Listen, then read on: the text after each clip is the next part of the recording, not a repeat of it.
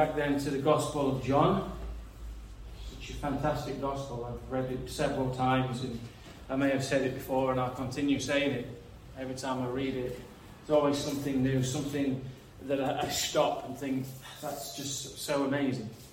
And I've, I've read it before and, and, I see something new again and something with greater light and something that I may have read loads of times and yet not seen. And uh, I'm sure you're the same when you read the scriptures these things happen that you read and you're just astounded by what's there.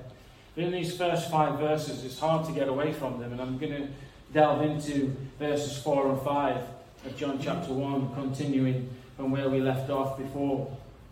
These verses say this verse 4 In him was life, in him was life, and the life was the light of men.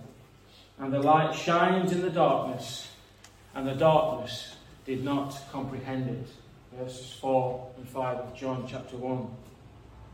And in learning from the Apostle John, in both his Gospel and his epistles, that he whom they heard, he who they had seen with their eyes, he who they looked upon and handled with their hands, namely Jesus Christ, that he is indeed the word of life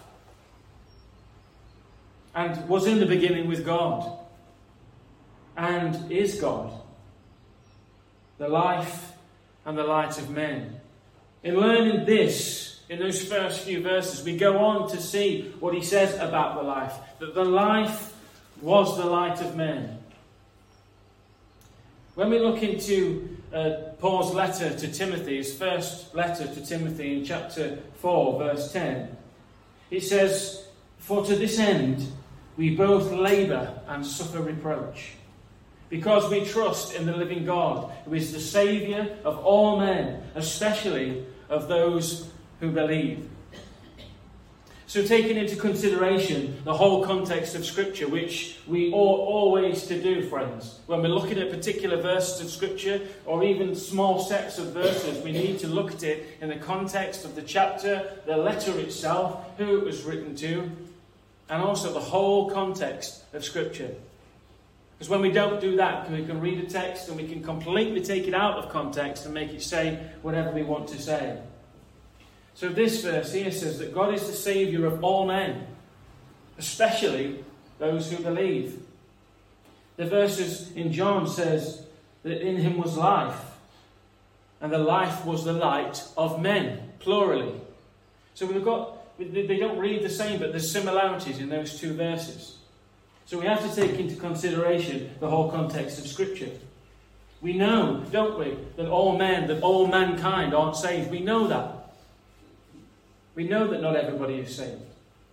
We know that the wicked, that the chaff, that the goats, that the termed in Scriptures, these are all scriptural terms. Those who hate God, those who are actually living in mockery of God. The scorners, the carnal, the unrighteous and the disobedient, those with a hard heart and an unrepentant will. They will find their portion in the lake of fire. We know that's true, don't we? Why do we know it's true? Because the Word of God tells us so in Revelation 21:8. It tells us that all those whose names that aren't found in the book of life will find their portion in the lake of fire. Yeah. So, what are we to understand then by such statements as God, who is the Saviour of all men, especially them that believe, and the life was the light of men, plural? We need to look at what this light is. The light spoken of here in this sense is best to be understood as knowledge, reason, understanding. Everything belongs to God and all things come from Him, even the knowledge that we have. Everything that we know, everything that we learn, everything that we, we go through in our lives, no matter what direction that takes us, the scientists, the medical profession, Everything that we learn in the jobs that we do, all, all of it all comes from God. It all comes from the Word, the Logos. Albert Barnes notes with regards to light on these scriptures that light is that by which we see objects distinctly. We see them. The light of the sun enables us to discern the form, the distance, the magnitude, and the relation of objects, and prevents the perplexities and dangers which result from such a state of darkness. We all know that when you get up in the middle of the night and you walk into the door or you stump your toe on something because you can't see it. You know, it's, it's obvious. You know, that's what light brings. Light is, in all languages, therefore, put for knowledge, for whatever enables us to discern our duty, and that saves us from the evils of ignorance and error. The meaning then is that Logos or the Word of God, in this sense, is the instructor and the teacher of all mankind. That's where it comes from.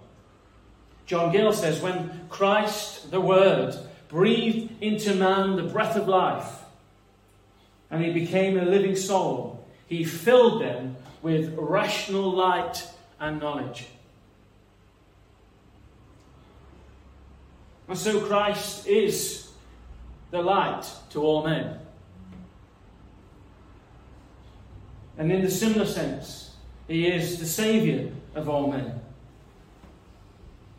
And because this, this, this, statement that says, especially those who believe, because it follows, it shows that Christ being the Saviour of all men must mean something different to what the latter affirms. If Paul were referring to salvation when he says that, that Christ is the Saviour of all men, if you were to stop there, you would have the doctrine of universal salvation. Yeah. That at the end, all men are saved. But we know that's not true. Mm, Everybody knows that's not true, no matter what um, persuasion people say they are. No one can deny that all men aren't saved. And so when it says that they are, he is the Saviour of all men, he goes on to add that statement, especially of those that believe. So, therefore, to say oh, all men that are all saved, it makes no sense to say that last statement, especially of all men. So he wouldn't be saying that latter say it would make it senseless, wouldn't it? That last statement, especially of all men, oh, sorry, especially of all those that believe, would be a senseless statement. Wouldn't make any sense. Neither can it mean that he saves some people without them believing upon Christ. It can't mean that. Because we know that the only way to salvation is through Christ Himself. Yeah. And it would be in opposition of the scriptures that say, such as, that if you confess with your mouth the Lord Jesus Christ and believe in your heart that God has raised Him from the dead, you will be saved. If it was a case that God just put some people aside and said, I'll save them without them believing, then it goes against His very word that we, we ought to always confess. In fact, actually, the work needs to be coming from the heart first. The work of Christ is done in the heart. You're saved and you know, and then you confess with your mouth what work has been done. This is why the sinner's prayer falls short of truth. Because many people can be led to say a prayer and it not be a work in the heart, and yet led to be believe that they're saved because they've said a prayer. It's a dangerous doctrine. Repeat after me. People can be led into an emotional state in a, in a, in a, in a sermon. And they can be led to say a prayer because of that emotional state. And then they believe they're saved and they go home and there's no change. Salvation is not. It's not a. It's not a. It's not a, a switch that you flick. I know, I know people who, who can say that there was a particular day that God revolutionized their life, that He caused them to be born again in His grace. I also know people who can't pinpoint a day, who say, This has been a work, work in progress. And I have been working out my salvation, as it were.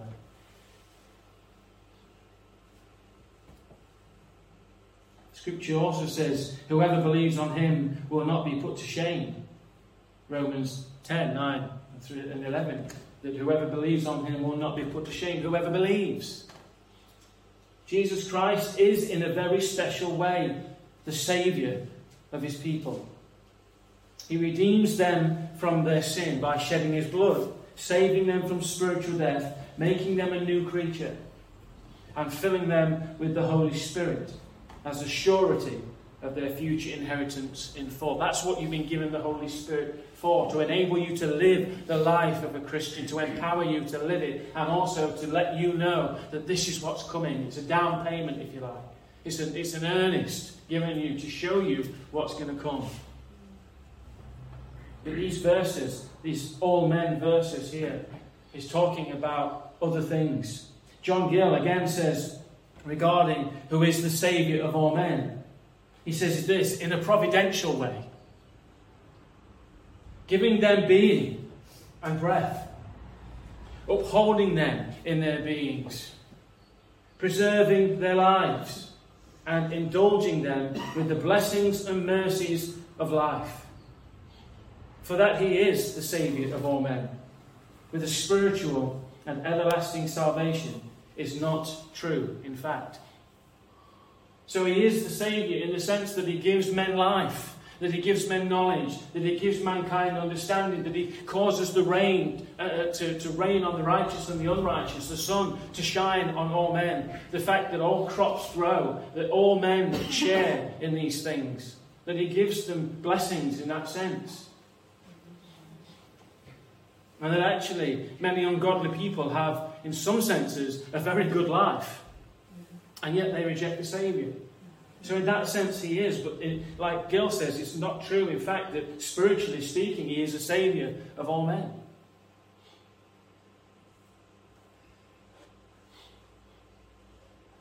But he is a loving God. And he is a just God. And he treats all of his people as, they don't deserve. You know, we ourselves, as those who would believe and confess, I hope, every one of us, that we're born again, that we're not treated how we deserve. And in fact, maybe many people who reject God and scorn Him and mock Him and spit in His face in this life aren't treated how they deserve right now. Albeit, as we said at the beginning, there is that place where they will be cast into for their utter re- uh, regenerate rejection unregenerate rejection, sorry, of God. But then we go on in these verses, and we see in John uh, 1, verse 5, that it tells us this that the light shines in the darkness. Light shines in the darkness. One thing is very clear, people. One thing's very clear and even obvious when we read these scriptures that there is darkness. It's obvious. I don't need to tell you that. You can read it. But so often we can just read things because they're there and we know it. But it says that the light shines in the darkness. There is indeed darkness. And what is this darkness? What is the darkness that is spoken of here? It's not a physical lack of light. It's not like that darkness of night where you wake up and, as we've said, you, you miss the step or you, you, you know, you, you bang your foot on the door or something because you can't see because there's no lights on. It's not talking about that kind of darkness. Not talking about the lack of the sun. But it's speaking of moral or spiritual darkness. Blindness, if you, if you want. The moment that our first parents broke that covenant of disobeying God's command, darkness and death entered the world speaks, doesn't it, about how the thistles began to grow and the thorns. Mm.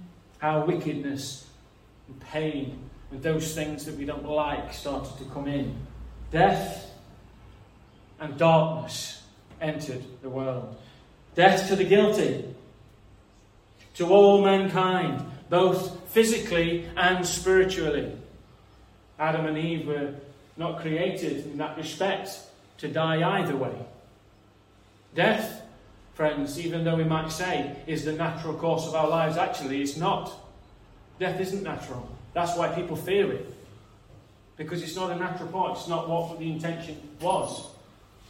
Trusting in Christ, trusting in God and obeying that covenant was all about do this and live. But they didn't do this and live. They disobeyed and died. And they died both spiritually and physically. And then death came also to the blameless. What do I mean? Well, what did God do? For Adam and Eve. They tried to cover themselves with fig leaves, tried to work out their own salvation, work out to get past their own sin. Still familiar today, isn't it? How many of us still have this idea that if we just do something good enough to cover what we've done, we'll be all right? Fig leaves don't cover it, friends. Don't cover your nakedness. When they fell from grace, it said that they were naked. When Adam and Eve came together, it said they were naked and unashamed. When they fell and they sinned, it said they were naked and they were ashamed. That's not all to do with the fact that they had no clothes on. It's because they lost their covering. And who was that? It was God. God was their covering, and they lost it. And they suddenly realized they were on their own. They tried to cover themselves with fig leaves, tried to work it out themselves, hid away from God and said, Well, we'll deal with this problem. Let's get these leaves and cover ourselves. No shame. But no, that didn't cut it. What did God do? He gave them, He says, He made them skins, tunics of skins. What's, what does that point to? The blameless. Blameless had to die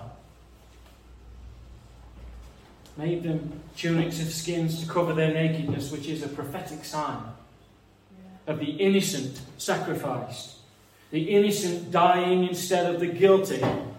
And as it says in 1 Peter 3:18, the just for the unjust. Mm. Christ, our Passover lamb, has been sacrificed. In Revelation 13:8 it says the lamb was slain from the foundation of the world. The innocent died so that those two people could be covered from their shame. Whatever animal it was, it doesn't say, but it said that God made tunics of skins. Blameless, innocent, killed to cover their guilt. Oh, it speaks of Christ in volumes, doesn't it? Of what he came to do. So the world and the hearts of men began to grow rapidly darker. The ground's cursed, Thorns and thistles grow. Cain murders Abel. And by the time Noah lived, we're told that the Lord saw that the wickedness of man was great in the earth, and that every intent and thoughts of the heart were only evil continually. Darkness and wickedness and evil flooded the world.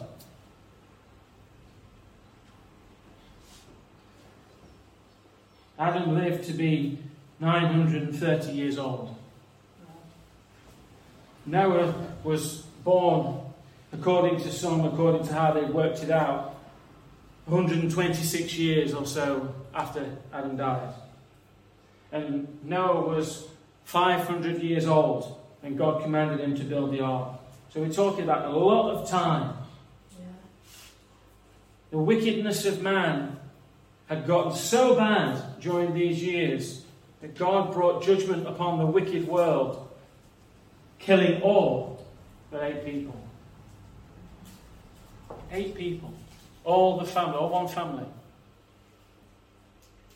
Eight people. If you look into the population at the time, there's quite a lot of debate and questions about how many people lived on the earth at that time.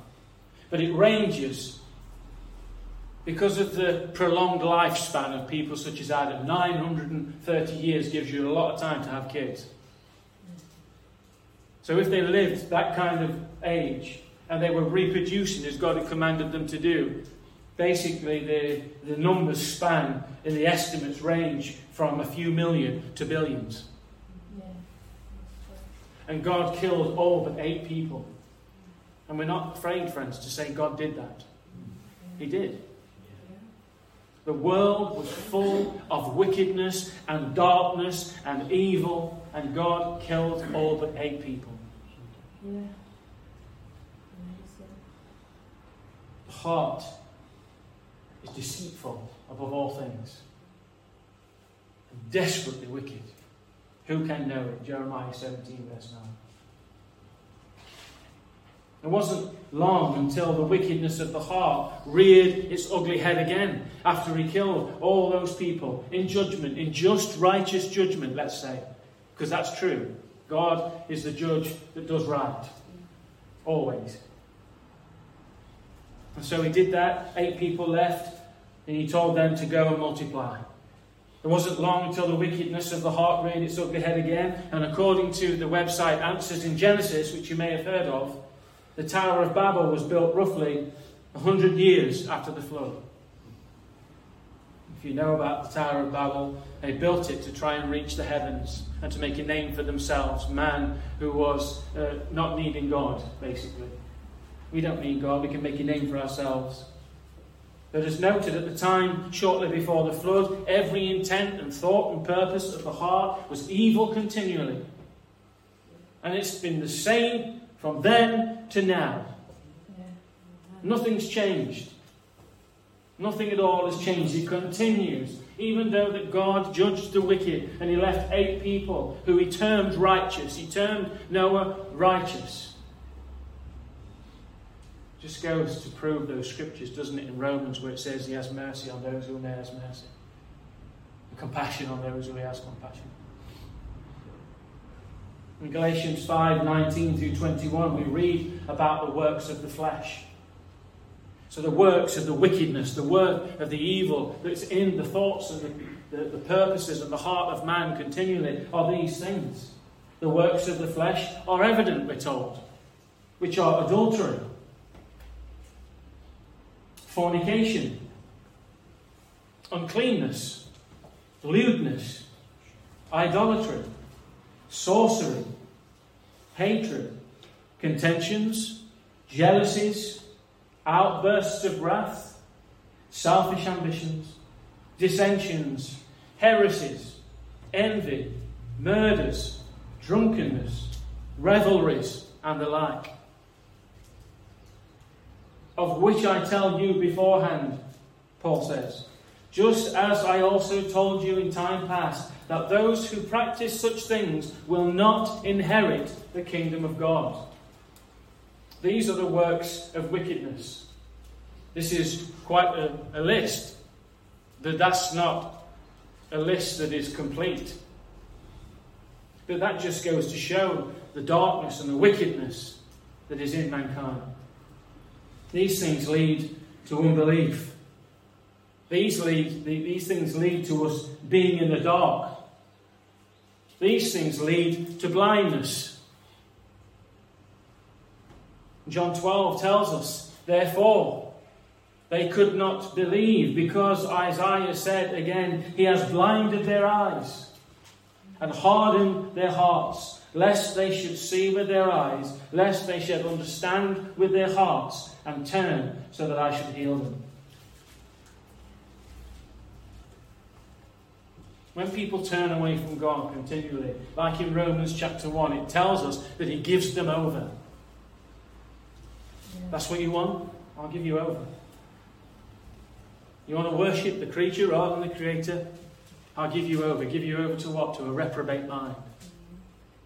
And they continue on blindness with darkness, can't see, spitting with the poison of asps, it says in Romans 3. The hardened heart that reject God. This is, friends, the reality of darkness. As we said earlier, light brings our sight. Darkness brings blindness. And as it says in Ephesians, we were all in that place at one time all in blindness, all in taking a part of these things that we've just read. And these things should not be seen amongst us who are Christians. For we were once of such a like, in that dark place, without the light of Christ. But here's the thing, friends. This is a wonderful scriptures that we're dealing with in John. Because we see then that there is darkness and we, we openly see it. We were in it, it's there, you see it in the world. Yeah. But let me say this Christ is the light. That is the most wonderful thing. We don't ignore that there's darkness, we know it from personal experience. But Jesus Christ is the light. John 8:12 says, Then Jesus spoke to them again, saying, I am the light of the world. He who follows me shall not walk in darkness, but have the light of life. It is Him who is the light. That's who it's talking about in these verses. The Word of God that was with God before time. The Word of God that was in the beginning. The Word that is God. The Word that is life. The Word that is the life and the light of men. That is Jesus Christ. He is the light of the world. And whoever follows me shall not walk in darkness. If you're a follower of Christ this morning, you're no longer blind. You're no longer walking in the paths of darkness. You're no longer under the dominion of sin. Yes, you'll sin, but it has no power over you anymore. You're not in chains to it. You're not a slave to it anymore. And as is the letter, the epistle of John says, we have an advocate, and we go to him when we sin. We have an advocate. He says, I write these things, brothers, sisters, that you might not sin, but if you do, we have an advocate, Jesus Christ the righteous. Because you're no longer under the dominion and the power and slavery of sin. You're no longer in darkness. In these first five verses of John's Gospel, the wonders of who Jesus Christ is are beautifully displayed. He is the Word, He is the Word of God. All life is in him. He is the life and the light of men. He is the light that shines in the darkness. Revelation 22:16 calls him the morning star. And then we have this lovely verse in Matthew chapter 4 verse 16. The people who sat in darkness Who's that, friends? That's us. That's where we were. Yeah. Sat in darkness. And what does it mean to sit? Well, part of that means comfortably. Look at Psalm 1. Those who sit down with the scorners and the mockers. We sat in darkness in comfort, not even knowing, blind to the fact. It says, Those people who sat in darkness have seen a great light. And upon those who sat in the region of shadow and death, light has dawned. We know, don't we, that light has a source. Our sun is the source of light for the earth or the planets. Also, the source of light for the moon. The moon doesn't hold its own light. The moon is a reflection of the sun's light at night.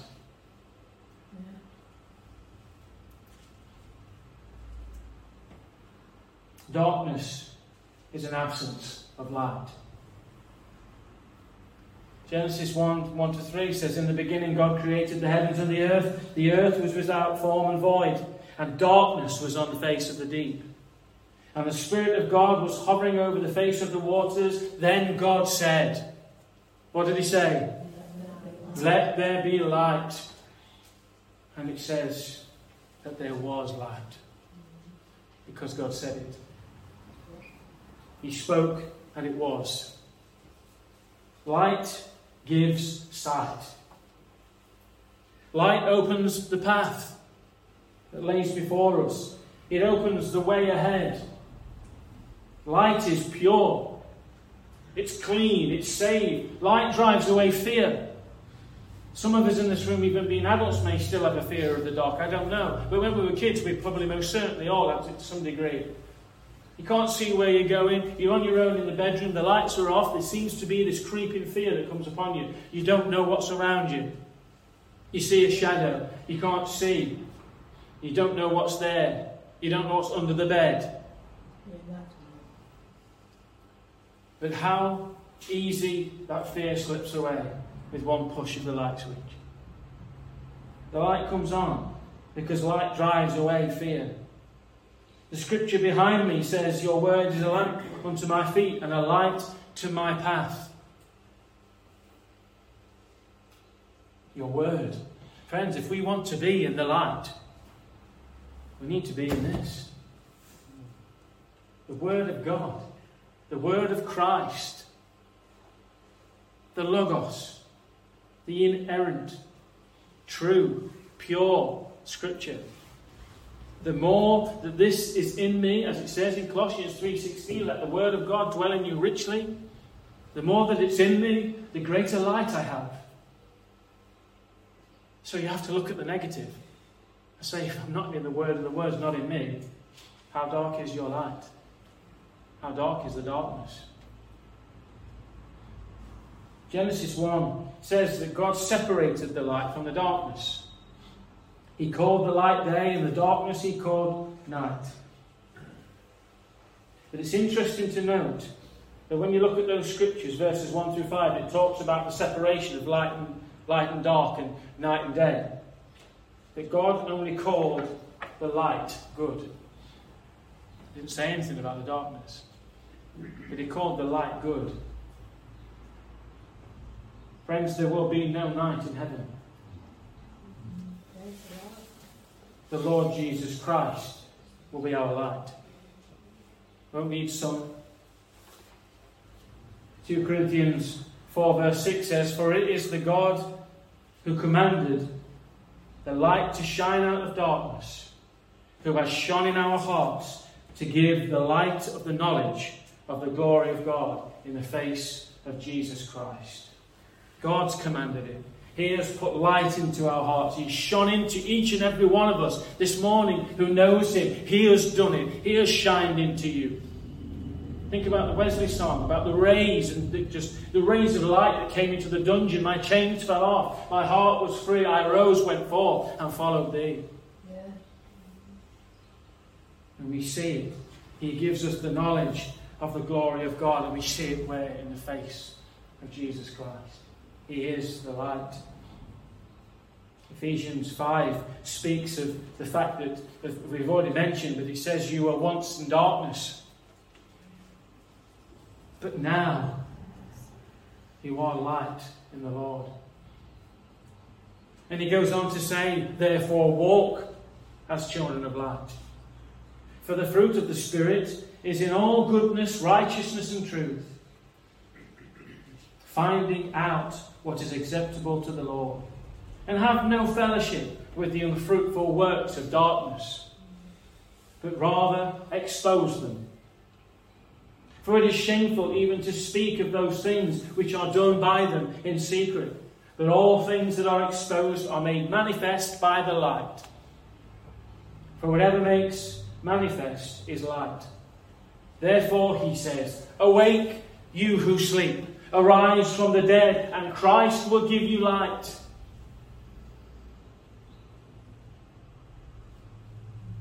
Light is not only an absence of darkness, darkness is an absence of light. But light is not only an absence of darkness. You see, light drives darkness out.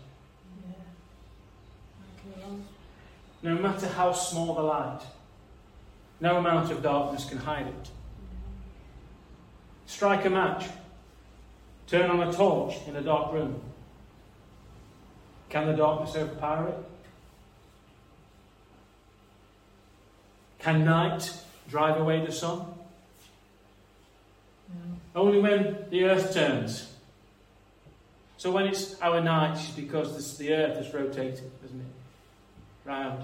And the sun is over there. We could call it the sunset, really, because it looks like the sun's going down, and it's not. It's only then, only when the earth turns, that the darkness appears. The sun is the power. The darkness cannot rule the day. And so, the Sun of Righteousness. Darkness cannot overpower him. Friends, we know that man's heart is dark, blackened by sin. And yet, in truth, again, can the darkness overpower the sun? Oh no.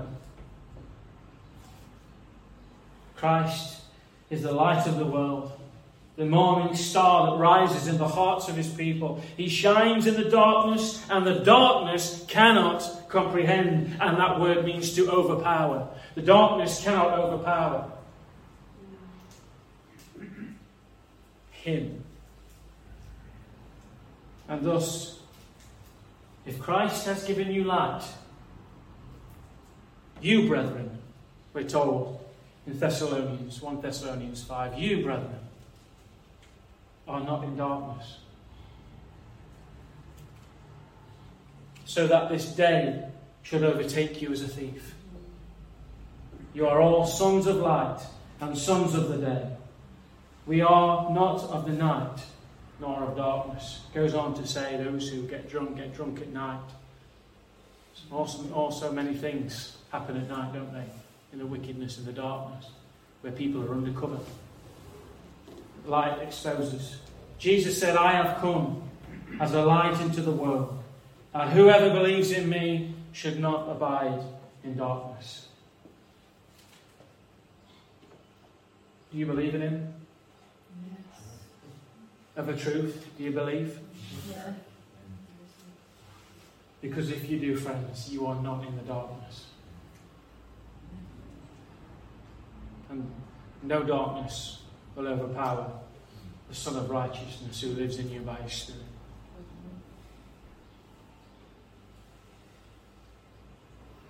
I don't know about you, but I like to see a really clear, dark night sky. Yeah. When you can see all the stars. You see Orion and you can see the plough and other things. I don't know the names of all the constellations, but nevertheless, you can see them so clearly.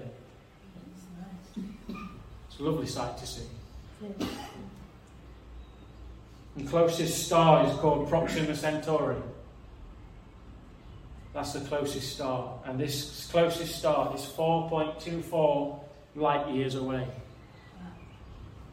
A light year, one light year, is 9.44 trillion kilometres, or 5.88 trillion miles, which is an incredibly large distance. It takes 4.2 years then for the light from this star to reach Earth. So when we see it glittering in the sky, what we see is taking 4.2 years to reach us. And yet, the darker the night, the clearer we see. Yeah. We may live in a dark world, friends. Yeah. May live in a dark world where sin abounds. But the scripture says where sin abounded, grace abounded much more. Jesus said to his disciples in Matthew 5 14 through 16, You are the light of the world. Not only is he the light of the world, but he said, You are lights of the world. A city set on a hill cannot be hidden nor do they light a lamp and put it under a basket, but on a lampstand, and it gives light to all who are in the house. Verse 16 Let your light so shine before men, that they may see your good works and glorify your Father in heaven. Oh, we live in a dark world. We don't, dis- we don't disagree with that. But God is saying to us here that we're lights of this world and we carry and live and move and have our being in the light of the world, Christ Himself. And so we don't need to let that darkness overcome us either. Don't need to get despondent in a life and a day that seems dreary and dark and full of wickedness, and in some senses seems like there's no real light in the world. That we're in a day of dearth. Because Christ has called us to be lights. He's called us to be that city set on a hill. Askern and Campsall and Sutton and Carcroft, they need us to be lights of the world. That's what it means. So we don't want to let this overcome us. But what we need to do is what he says there. Let your light so shine before men that they may see your good works. What are your good works? This is not about becoming some super glow in the dark Christian. It's about living the life that God's given you and living it as unto the Lord. Whatever job you have, do it all unto the Lord. Being a mother or a father, do it as unto the Lord. Being a brother, a son, a sister, a daughter, a wife, a husband, whatever it is, those are good works that God's given you to do. Do it all unto the glory of God, and may it be seen that you are a Christian in this world. And that means to stand against righteousness. That means to expose darkness, rather than to walk in it because you're afraid of those people around you. We need to be different, friends. As Moses said in Exodus 32, how is it? How is it to be known that we are your people? Is it not because you are with us that we are different from all the other nations on the face of the earth? The trouble is that the church in this day and age has become far too much like the world. It's hard to distinguish. My call to you this morning is let your light shine before men. If you're a believer. If you're not, friends, the sad truth is you're still in darkness. And that darkness right at this moment is comprehending you, overpowering that the gospel is preached here. Christ is the light. Run to him. And he says, Awake you who sleep. Arise, for Christ shall give you light. And he will. If you turn from your sin and you cast it all upon him, he will not in any means cast you out. Let's pray. Father, we thank you for your word. We love your word. And I ask you, Lord, that you will cause us to love it more. For your word is truth. And Lord, your word says, Whoever the Son sets free, you shall be free indeed. Thank you, Lord God, that you've set us free. Thank you that you are the light of the world. And that you have chosen in your kindness, in your mercy, in your love, in your long suffering, and your just your wonder to shine the light in our hearts which we see in the face of Jesus Christ. Thank you for saving us, Lord. Yeah. And Lord, we don't live just to be saved, to sit in a chair and await heaven to come our way. Lord, we pray that you would cause us to be Christians in this world, true Christian men, true Christian women, and to live in those good works that you've given us to do, all as unto the Lord, that people may see that we love you. And Lord, that yes, it may bring a jealousy to them, that they desire burn with envy for wanting what we have. And may it be, Lord, that this ministry and the individuals in this church who share their faith and share the gospel in whatever situation they're in, that we may, we may bear fruit. Yeah. And Lord, may it be for all for your name's sake. May you be glorified in every area of our lives. Father, thank you once again for sending Jesus Christ to save us from this darkness for which we've spoken about today. Mm. And that now we don't live in that darkness, but we are in the light, which is Christ. Father, thank you in Jesus' name. Amen. Amen. Amen.